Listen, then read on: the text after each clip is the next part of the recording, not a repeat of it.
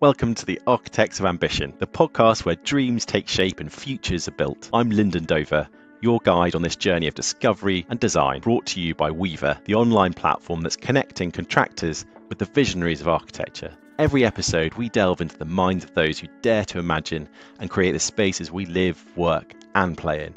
Let's get started. Hi, Ben. Thanks very much for joining us today. It's really great to have you on the show. Good morning, Lyndon. Nice to see you. Yeah, you too. Brilliant. Well, look, we're discussing how small practices like yours are directing the UK's residential architecture. So, diving straight in to your practice, tell us a bit more about you know where you're based and and you know what projects you're typically working on. We're based in East London. Most of our work is based also in London, but we have a couple of anomalies to that whereby we've worked in rural settings outside of London as well. So a rich variety. I'm very fortunate to be doing that. I think that we're interested in making work that's informed by a study of the place and the people. So wherever we find ourselves working, we address our design process to being very specific to the project. A bit about me, I think I studied in Liverpool and Westminster. I then went to work for a large critically acclaimed practice for 10 years and established my own studio two years ago. Fantastic. And you also have a connection with Loughborough University, is that right?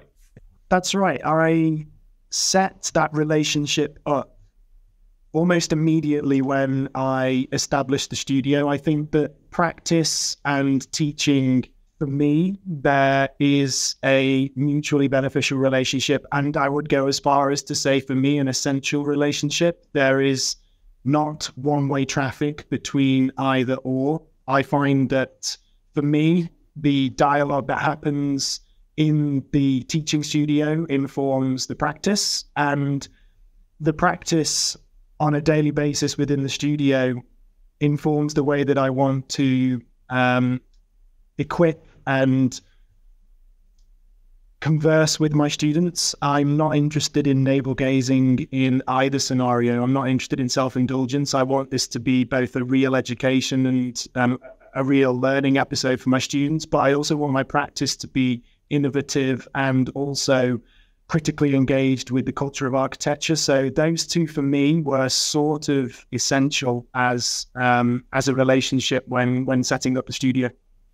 That's great, and that that brings me on to sort of how you ended up forming your own studio. Like, what attracted you to to, to getting out of the, the bigger practice and starting your own, t- taking a leap and, and and getting going with your own practice?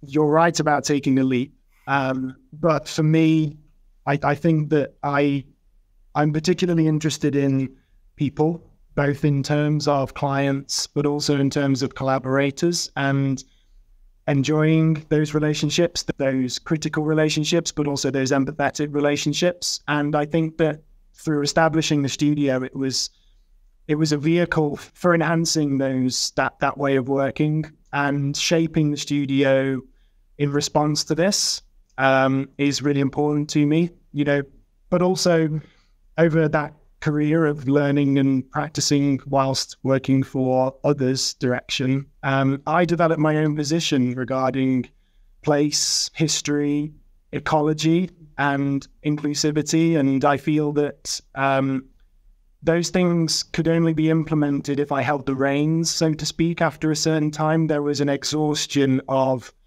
um, other people's values, perhaps, that I didn't feel were necessarily um, challenging the status quo enough. And that's not to say that the intentions and the ambitions weren't in the right direction, but one one forges your own position, and you eventually want to um, you want to test that position, and you want to see who will come along for the ride. And uh, yeah, absolutely. Uh, it's um, as going back to the leap of faith, though. It's also it's all on you. Suddenly, you've got to to make it happen do you work with others? Do you have collaborators, or is it just yourself, Ben, um, keeping yourself to account and and getting things done? The best way to answer that is to um, probably a little bit of further detail on that episode of of setting up the studio, whereby I I was kind of when I left, there was a question about from particularly my my former director, who is a friend of mine, and I value their friendship really um, you know, really importantly. And they they asked me, you know, tell me the business plan, tell me the idea, and then I can help. And I sort of fronted up to it and said that there, there really isn't a business plan. The, the business plan is not to have one. The idea is to be driven by the work and the people that naturally come from a following those values that I spoke about before, following your nose, but but also um, being nice and opening conversations, being kind, sharing, welcoming others' opinion, and then this idea of a sort of top-down business plan becomes slightly redundant and and almost unhelpful. I find that being um, more nimble and looking on a realistically sort of month-to-month basis what this thing is becoming is much more interesting. Um, therefore, to answer your question, at this time, I work with um, collaborators within the studio on the work that we produce. So typically, that arrangement is freelance workers, where on a project by project basis, um, I bring in people who are either going to be critical friends or perhaps have a certain technical knowledge for a project. And then also surrounding yourself with great people in other disciplines, engineers. Um, I have really wonderful friends um, within the field of engineering who I work with. And you know, furthering that conversation with people like you guys and uh, establishing platforms for for sharing knowledge, but also, you know, you're not just a conduit; it's also the relationship with you guys as well, and having discourse um, about the culture of architecture, the practice of architecture. Like I said before, trying to be kind, nice, open-minded. Um, it, it, it sort of carries the business into organically what it should be it's a really refreshing approach, Brent. And um, nice I don't know. I'm, I'm not sure. I'm, I'm, not all about the hard, cold cash or your next award that, that you might see on, on the wall. Um, but no, yeah, really interesting. And um, it, it's a good segue into um, how you see smaller practices like yourself really um, shaping the way that we live today. So how do you see the role of a smaller architect like yourself doing that? You know, how do you see them shaping the way that, that, that people live in their homes? For me, the only way to answer this is in the context of one of the pressing concerns in both architectural practice, but also in society, which is the climate crisis. It is something that um, is no longer a kind of um, something knocking at the door, asking to grab our attention. It's barged the door down. And we're sat here in October with temperatures of not today, but sat here with 25 degrees. Um, it, it's barged the door down. We we it's now no longer the kind of elephant in the room. It's it's trampling the room. Um, in the United Kingdom, we have a major issue with poorly constructed or aging housing stock. And smaller practices are those that are appointed to address these issues for homeowners. They're not the behemoth practices that produce the new, mm-hmm. um, efficient, and well built housing stock. We have a retrofit crisis. Um, and, you know, the to address those performance issues and to take it seriously and to bring it to the fore in our conversations with domestic clients, playing devil's advocate with a client who simply wants more space or for, for a growing family or a better relationship with their garden and to talk to them about the value of not just um, doing their part for a global crisis, but also the value add to them. You know, the the notion of um, capital spend spending for long term savings, the value of knowing that your children's air quality that they're breathing is enhanced inside your home, uh, the materials that one specifies are not toxic to your offspring and your animals. It's it's it's something that small practices are going to be the ones to provide the action for. And through critical thought, um, acting as an educator to your clients as well, having difficult conversations that will lose you work, um, you know, finding um, allies in this, um, both in terms of clients, but also as a collective. So smaller practices are going to be the ones to make a real difference through a number of small actions, which is kind of interesting. Yeah, and, and on that point, Nick, how, how do you how do you think small practices can be braver and uh, be encouraged to engage that forward-thinking, sustainable design, as opposed to sort of just merely emulating existing styles or you know going down a route which um, uh, is easy to explain budget wise or not taking a risk on materials that might um, actually have different performance? How would you how would you go about you know giving them advice? Well serendipitously we're probably the ones blessed with the the skill sets and the characteristics if you like of the business small is nimble it's flexible it's innovative it ensures a focus on quality rather than cash flow and quantity um, these things are a concern but you know, smaller means less overheads. And uh, the conversation about risk is an interesting one, therefore, as well. Risk to um, to the survival of the business. I think that um, a unified direction is a really sort of troublesome thing for small practices because it is lots of disparate entities. Um, but you know, I mean, look at the reason I established the studio was to test my own ideas and values, and I think that um, it, it, the key thing is to promote the capacity of a diverse group of architects to establish their own studio, but also then pull together and a diverse, empathetic group of friends or or colleagues, um, you know, sharing knowledge and um, informally perhaps as well, you know, getting together. And th- this this will be vital to the well-being of society and the planet. Uh, to answer your question, um, it, it's it's um, it's crucial that, that therefore this diverse and disparate collective is given the opportunity to come together and sort of um, share in that diverse knowledge and and then enhance each other's capacity um, to, to make to make change. Because traditionally, architects, especially small ones, just by the sheer fact of everything you've got to do, all the hats you've got to wear, sometimes you can be quite siloed because you're spending a lot of time with the consultants you mentioned earlier or with the clients trying to uh, receive their brief and action it. Do you think greater innovation can come from shared knowledge with other practices? I think you're saying that, but how do you practically make that happen? I've seen WhatsApp groups, um, I've seen sort of um, lots of different types of meetups, but how do you keep that going? How do you keep that energy going? What's your recommendation for small practices today to keep that? Yeah, I mean, the useful bit about this is that we need that for our own well-being as well. Mm. Um, you know, I said that you're right, siloed is a good way of thinking about the outcome of establishing your own studio if you don't work hard to address that. Um, and I'm fortunate that I have that group, but I'm always sort of looking to extend that that conversation further. And I think that is this question about technology and a question about digital platforms. There's always going to be a need to meet in the pub and shoot through issues that you're having um, informally. As I've said before, double double-handed thing about your own well-being, but also um, you know the, the, the furthering of your capacity to do to make change. Um, whereas once upon a time, I sat in a room with 400 people, and there was 399 that I could just go tap on the shoulder of the right person. What I'm aiming to do is organically establish the same sort of thing, but to tap on the shoulder digitally.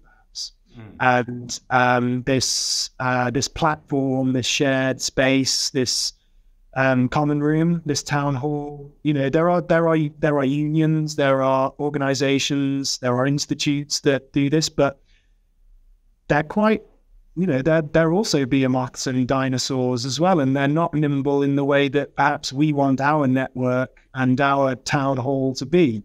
Um, I don't have an answer, but I certainly know how to write the brief. I think, and that's kind of um, the flip side to being an architect with the client, maybe. I'm a better brief writer for this sort of thing. Um, yeah, I, am not sure if that answers your question, but it's it's probably what comes to my mind.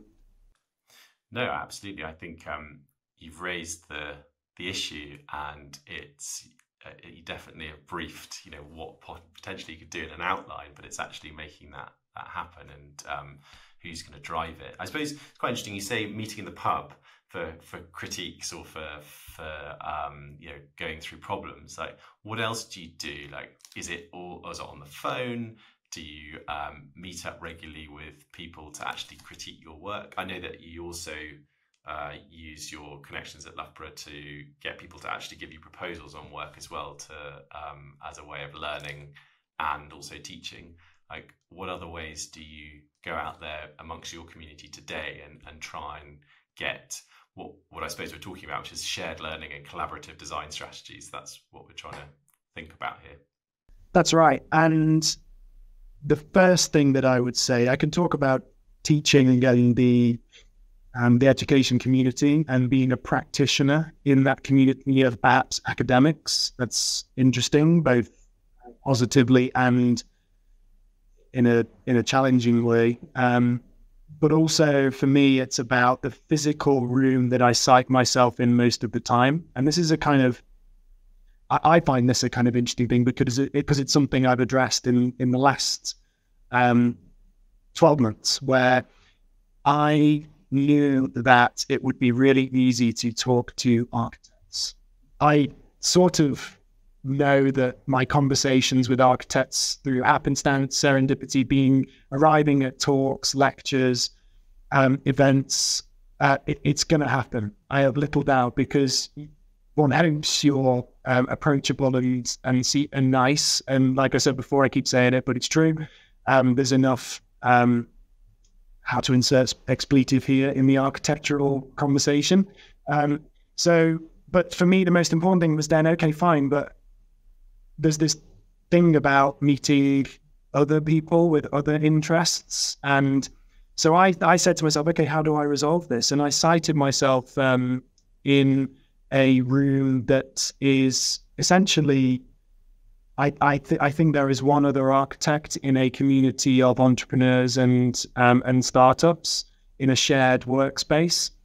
There was offers to kind of share studios with other architects. There was really kind kind of um, you know we'll, we'll establish a community, but again quite self-indulgent perhaps in terms of um, that sort of perfect scenario. And then I had a conversation with a friend about long-term. He's he's a graphic designer. He's a very very successful um, graphic designer, and we talked about this cross pollination long term of you know extending the our, our, daily conversations introducing our clients to other conversations being surrounded by the flotsam and the detritus of other conversations in in studio so long term there's a kind of vision of where this might go as well to avoid the kind of navel gazing but right now i find it really interesting that this morning i i have my cup of coffee with um with the the startup co-living um team adjacent.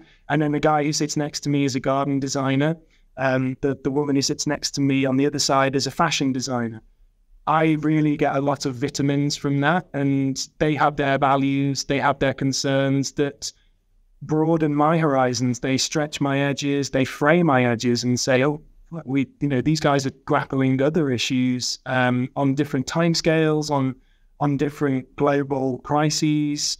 Um, but in the end, there's also an energy in the room about being a um, having capacity to solve clients' problems or to um, to survive. And these things are are shared energy, but the details are different. And I find that really um, I find that really energizing.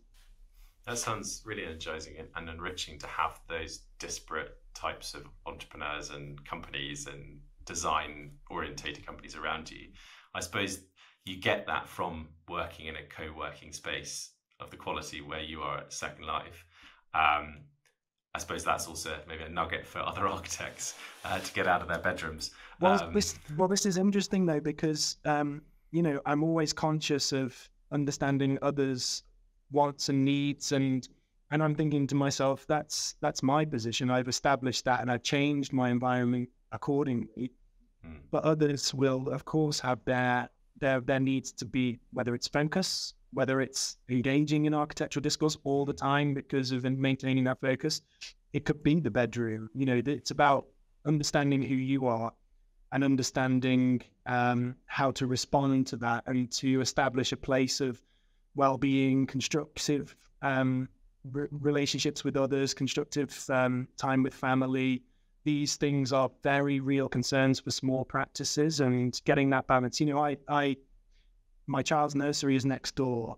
My home is then spitting distance the other side. It's, it's being really careful about how to put yourself in a strong position to work at your best and to have the longevity of this being a career for 35, 40 years and making sure you're looking after yourself and those around you so that it's not just burning out after a couple of years and um, wasting perhaps some momentum. I don't know.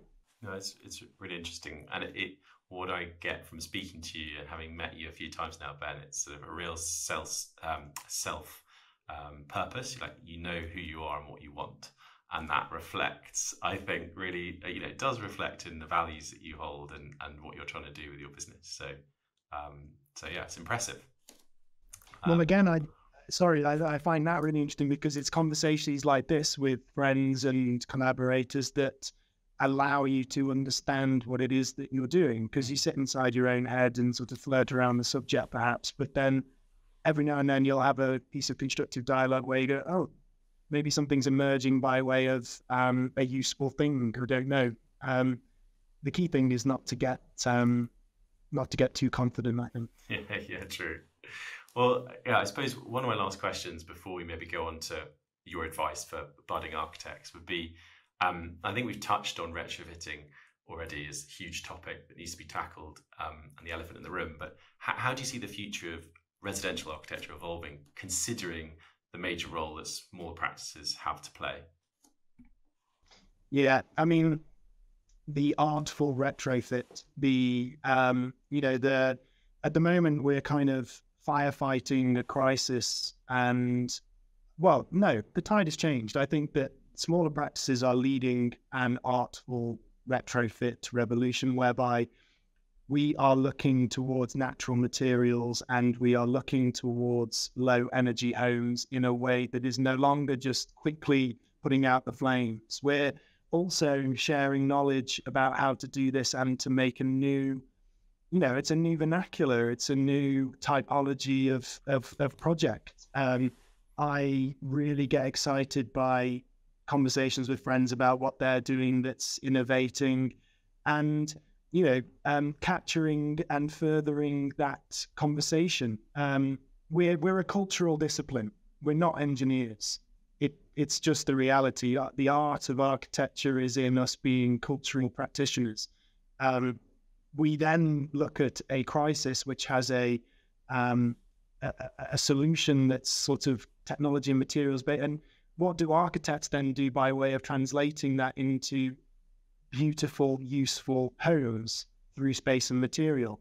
This is like the that's why now is such a wonderful time to be establishing a small practice or to be running a small practice um, because the answers are unknown, but we're also starting to turn the tide on something that's trying to put out the flames. We're actually trying to put out the flames of this crisis in a really thoughtful, diligent, critically interesting way. And the conversation is no longer about whether you're going to work with low energy principles um, or low carbon principles. No, you know, it's about how you're going to do that, but also bring in the, the joy and the all of the positives that architecture should bring to people's lives as well. It's kind of interesting to be a small practice in that context. Yeah, absolutely.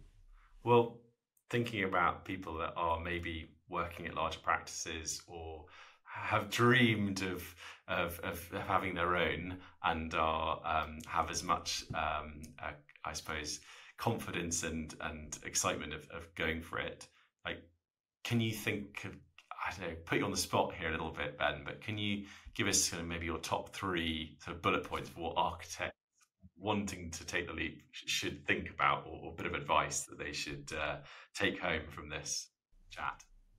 Oh goodness. Um, well, for starters, this will probably be the nth time I've said it, but you you must be um, kind and generous. It's just the kind of baseline, and it's not it's not sort of done enough, or it's it's changing. But once upon a time, it sort of wasn't done enough, and it's not good enough anymore to sort of be the the top down, this is the word of the Lord, banks be to me, architect anymore. We've got to open these before we open these. So that's kind of like the, the baseline. Then in terms of your your question was I think about like that moment, that sort of I might do it, you know, look at your people like helping and look at those around you that um that, that want want to kind of share in their experience with you because for me having mentors um, having people who've done it, it's absolutely invaluable. I regularly pick up the phone to a friend of mine who practices in Liverpool, and they taught me for a while, and then I actually practiced with them for a little while in Liverpool, and I helped them set up their studio. So that was quite a rich experience as well. But I pick up the telephone, and I know that no matter if I haven't called for a couple of years, um, that person is going to be really understanding and sort of want to be generous. And then it's like a kind of pass it on thing. I then know how beneficial that was to me. So I, whenever someone rings with it happened last week, someone said, um, I, I'm a I might lose my job, um, but B um, I'm I'm actually ready to go anyway. Mm. And then you pass on that kindness. So yeah. Um, but the third thing is also understand the value of what we do, not just in that sort of self-indulgent way of talking about design in isolation. Design covers um, many, many things, and we are not very good at talking um, outside of our profession in a way that people understand. It's a different way of discussing the things that we do. I think it's it's all relevant. It's not making up another story. It's just about talking to clients about the value of what we do on their terms.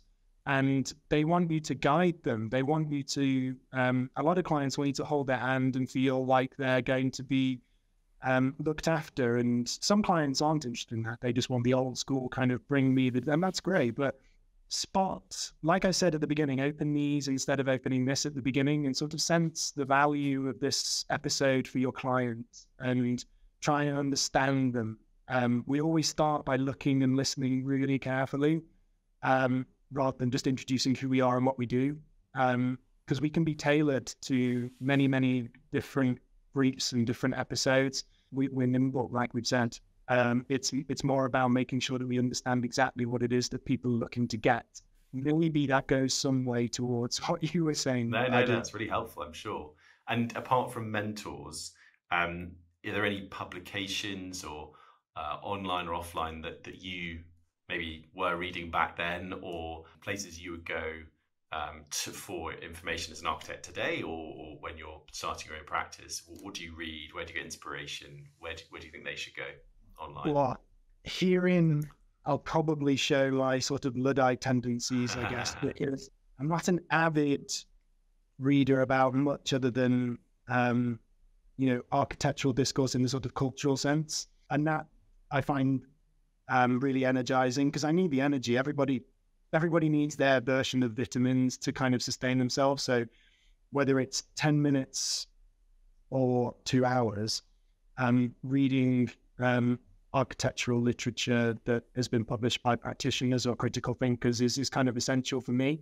Um, but also, I, on the advice of a person that I met post establishing my studio, who is also a sole practitioner, um, startup, however you wish to, to discuss this. They started a little bit before me.